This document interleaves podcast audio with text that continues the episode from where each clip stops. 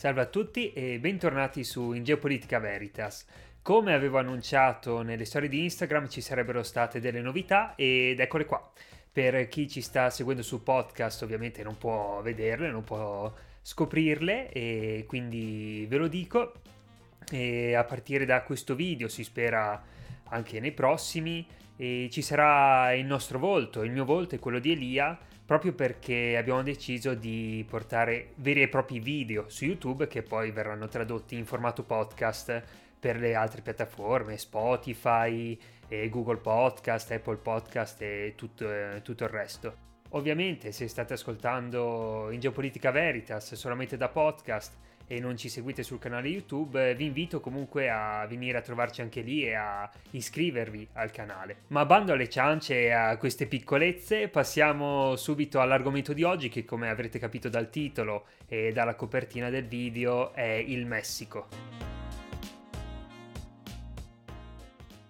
Gli Stati Uniti sono la superpotenza planetaria del nostro tempo, ma la loro egemonia globale è figlia del loro dominio sul continente di appartenenza, ovvero il Nord America, e questo gli ha permesso di trasformarsi in una sorta di isola geopolitica. Questo perché, non dovendosi preoccupare di attacchi da nord dal Canada o da sud dal Messico, gli Stati Uniti possono essere solamente attaccati dal mare cosa molto difficile per i suoi rivali come possono essere la Cina o la Russia. Per questo motivo, se nell'America del Nord dovesse emergere un contendente degli Stati Uniti, le conseguenze non sarebbero solo e unicamente regionali, ma globali e potremmo assistere a degli sconvolgimenti veri e propri su scala mondiale. Però parliamoci chiaro, eh, si tratta di una possibilità che oggi non può certo concretizzarsi, ma sul lungo periodo chi può dirlo? Ed è per questo che oggi parliamo del Messico, l'unico paese che potrebbe essere capace di insidiare l'egemonia statunitense nel Nord America. Sotto l'aspetto del fattore umano e quindi sotto l'aspetto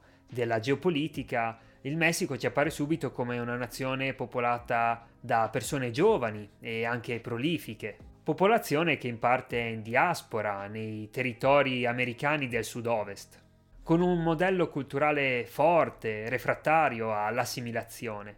Proprio per questi motivi siamo di fronte a una nazione capace di mettere in difficoltà la superpotenza mondiale agendo dall'interno. Gli stessi Stati Uniti percepiscono la minaccia che può derivare dal Messico e a dimostrazione di ciò basti pensare alle barriere che sono state erette lungo la frontiera. Ma di che minaccia stiamo parlando? Occorre ricordare che quando parliamo della geopolitica del Messico non possiamo solamente focalizzarci sulla questione del narcotraffico o sulla questione di qualche disperato che attraversa la frontiera, ma bisogna pensare a questioni molto più grandi, questioni di natura strategica. Innanzitutto il Messico può diventare una mina vagante per gli Stati Uniti nel momento in cui potrebbe offrirsi come base operativa per una superpotenza euroasiatica cosa che in passato ha rischiato di diventare, ad esempio all'inizio del Novecento per la Germania o durante la guerra fredda per i comunisti. Ma ad oggi si tratta di un orizzonte poco credibile. L'altra minaccia, invece, molto più concreta, deriva dal fatto che i messicani potrebbero alterare la fibra antropologica americana, potrebbero provocare una graduale rivoluzione demografica nel paese. E questo causerebbe un drastico cambio di traiettoria geopolitica degli Stati Uniti. A dimostrazione di ciò pensiamo al continuo aumento del ceppo ispanico in America, soprattutto nei territori di confine con il Messico, il che crea la possibilità che nascano movimenti secessionisti che potrebbero richiedere l'indipendenza di questi territori del sud-ovest americano, se non addirittura l'unione alla madrepatria, diventando così una regione settentrionale di un grande Messico. Il ceppo ispanico preoccupa particolarmente gli apparati statunitensi perché dimostra di essere di difficile assimilazione, soprattutto perché è fortemente cattolico, poco intenzionato a convertirsi all'evangelismo di stampo statunitense e ha uno stile di vita comunitario e calvinista. Inoltre, pochi sono gli ispanici che si sposano con statunitensi di origine europea e questo rallenta ulteriormente l'assimilazione.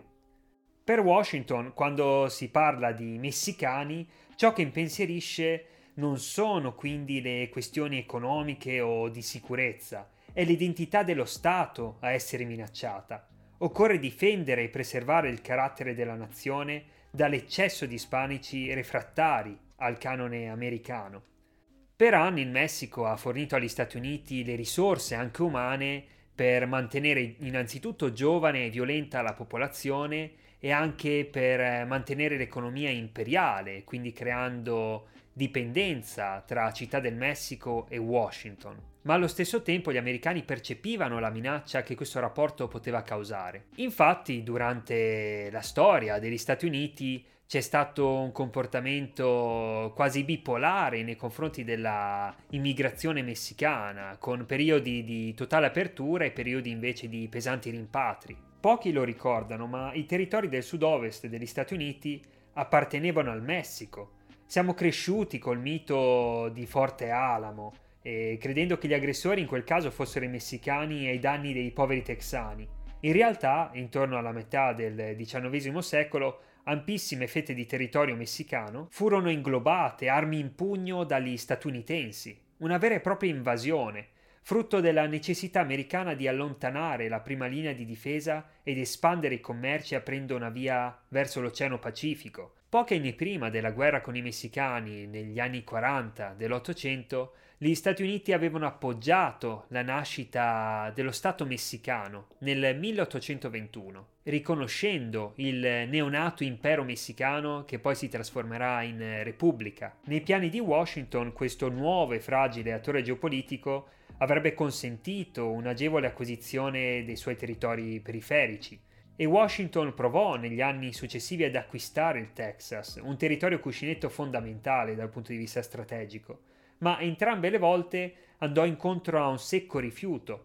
Così si optò per l'uso della forza per amputare il Messico dei suoi territori settentrionali. L'occasione per gli Stati Uniti si presentò nel 1835, quando i coloni anglosassoni, che erano penetrati in Texas negli anni prima, dichiararono la loro indipendenza dal Messico e la nascita della Repubblica del Texas. Pochi anni dopo, nel 1845, questa nuova repubblica di coloni americani venne ufficialmente assimilata agli Stati Uniti e il Messico non poté fare altro se non dichiarare guerra. L'esercito statunitense sbaragliò quello messicano e dopo la fine della guerra venne firmato il trattato di Guadalupe Hidalgo, che portò il Messico a rinunciare a metà del suo territorio mentre gli Stati Uniti acquisivano gli attuali stati di California, Arizona, New Mexico, Nevada, Utah, più parte di Colorado e del Wyoming. In tutti questi territori gli americani non fecero una pulizia etnica, ma la popolazione locale venne gradualmente sopraffatta dall'arrivo sempre più massiccio di coloni non ispanici. Dopo la sconfitta il Messico non fu più in grado di riprendersi i territori perduti. Non c'era altra scelta per Città del Messico se non eh, convivere con questa perdita. Anche durante la guerra civile americana, quando i territori del sud-ovest erano pressoché sguarniti, i messicani non approfittarono mai per eh, riacquisire i territori ormai perduti. Questa immobilità si ripresenterà anche in altre occasioni, per esempio quando il Messico fu avvicinato dai tedeschi nella prima guerra mondiale con l'offerta di un'alleanza contro gli Stati Uniti, alleanza che gli avrebbe portato in cambio il ritorno del eh, Messico settentrionale.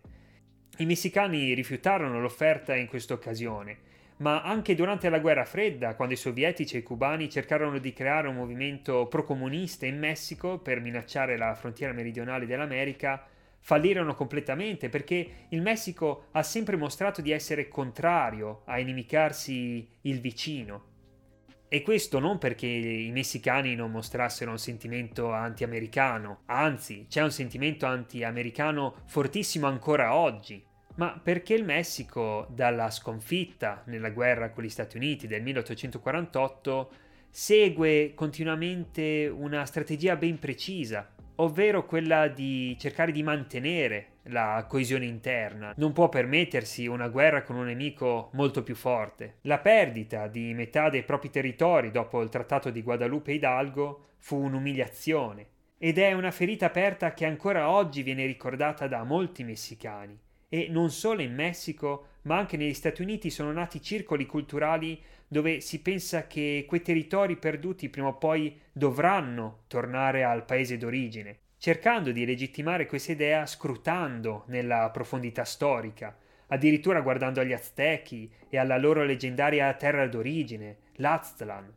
Ma al di là del folklore, dell'uso, diciamo, strategico della storia, lo scenario che il Messico possa riappropriarsi in qualche modo dei territori perduti durante la guerra con gli Stati Uniti è abbastanza concreto, soprattutto se pensiamo a lungo periodo. Ovviamente nel breve è impensabile. Lo stesso George Friedman, che è uno dei più importanti geopolitologhi mondiali, ha scritto che le parti del Messico occupate dagli Stati Uniti negli anni 40 dell'Ottocento ridiventeranno messicane culturalmente, socialmente e in molti sensi politicamente. Lo stesso Friedman, sempre riferendosi al Messico, afferma che dopo 200 anni, dopo quindi il trattato di Guadalupe Hidalgo, sarà in grado il Messico di sfidare l'integrità territoriale degli Stati Uniti e l'intero equilibrio di potere del Nord America, ipotizzando questo scenario intorno al 2080. Questo perché per Friedman i messicani non sono come tutti gli altri immigrati che arrivano negli Stati Uniti. Questo perché a differenza di altri gruppi di immigrati, i messicani non sono divisi dalla loro madrepatria da un oceano o da chilometri e chilometri di distanza. Possono attraversare il confine con gli Stati Uniti pur mantenendo un fortissimo legame sia sociale che economico con le famiglie d'origine. La vicinanza quindi alla madrepatria crea dinamiche totalmente diverse. I messicani non sono isolati dalla loro terra d'origine in molti modi rappresentano un'estensione della loro patria negli Stati Uniti. Gli americani occuparono il territorio messicano nel XIX secolo, ma la regione mantiene ancora oggi alcune delle caratteristiche del territorio occupato. Così, piano piano, il confine culturale del Messico si sta spostando verso nord, anche se il confine politico rimane statico. Ma cos'è oggi il Messico? Uno Stato fallito o una nazione che aspira a diventare una grande potenza? Lucio Caracciolo, il direttore di Limes, in uno dei suoi editoriali scrive che se osservato sotto le lenti della geopolitica, il Messico non può che apparirci potente, per tre ragioni principali. Il primo motivo nasce dalla vicinanza con gli Stati Uniti. Il secondo invece è conseguente del primo e consiste nell'intimità con l'egemone globale. E il terzo, e più paradossale dei motivi, risiede nella fragilità dello Stato messicano. Partiamo ad analizzare il primo, dei motivi per cercare di capire perché Lucio Caracciolo dice questo. D'altronde avere un vicino così potente può essere considerato da molti come un fattore negativo. Per il Messico diventa impensabile solo mettersi a fare dei confronti con gli Stati Uniti. Questo perché perderebbe quasi in tutti i settori. Ma avere oltre Rio Grande un paese forte e prospero come gli Stati Uniti diventa un fattore decisivo nel momento in cui gli stessi messicani beneficiano di questa potenza e di questa ricchezza. Anzi, per il Messico sarebbe molto peggio se confinasse con paesi poveri e in piena crisi. Così, sotto il profilo geopolitico, l'appartenenza del Messico al giardino privato americano può essere sia un vincolo da una parte che una risorsa dall'altra. D'altronde gli Stati Uniti non possono permettersi in alcun modo di confinare con uno Stato fallito ed è per questo che mettono in atto una rete di protezione nei loro confronti. Passando al secondo punto, quello legato all'intimità con l'egemone globale, bisogna ricordare che la diaspora di milioni di messicani o di discendenti di messicani è il maggior vettore di potenza del Messico. Questo lo rende capace di innervarsi nel sistema americano procurando non poche preoccupazioni a Washington. Perché sì, il Messico non può essere visto come un, potenziale rivale, ma può rivelarsi come capace di minare l'identità americana e di conseguenza la sua vocazione imperiale. Passando invece al terzo punto, quello più paradossale, bisogna partire dal presupposto che chi prevede un futuro disastroso per il Messico spesso esagera. Questo per un motivo strettamente geopolitico. Come detto prima, gli Stati Uniti non possono permettersi di confinare con un vicino fallito. Un buco nero geopolitico è peggio di un rivale strategico. Per questo la debolezza delle istituzioni messicane costringe gli Stati Uniti a supportarle, Come scrive Lucio Caracciolo, la dipendenza del Messico dagli Stati Uniti è un caso da manuale di potenza dell'impotenza, di condizionamento del debole sul forte.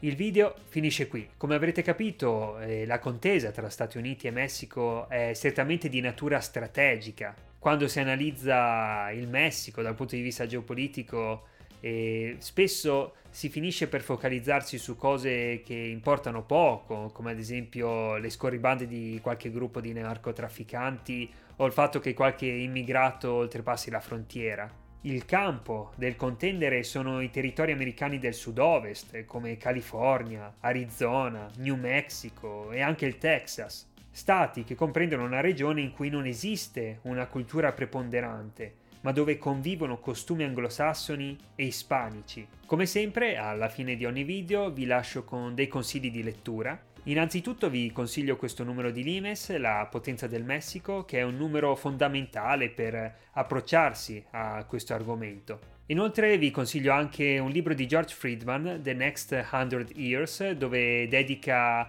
diversi capitoli alla geopolitica del Messico e al fatto che il Messico nei prossimi anni potrà contendere l'egemonia americana in Nord America.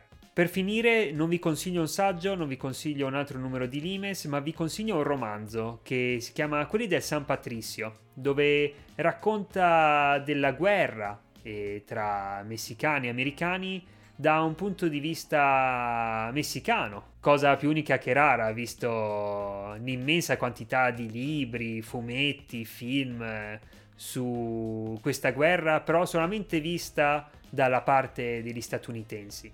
Grazie per aver guardato e alla prossima!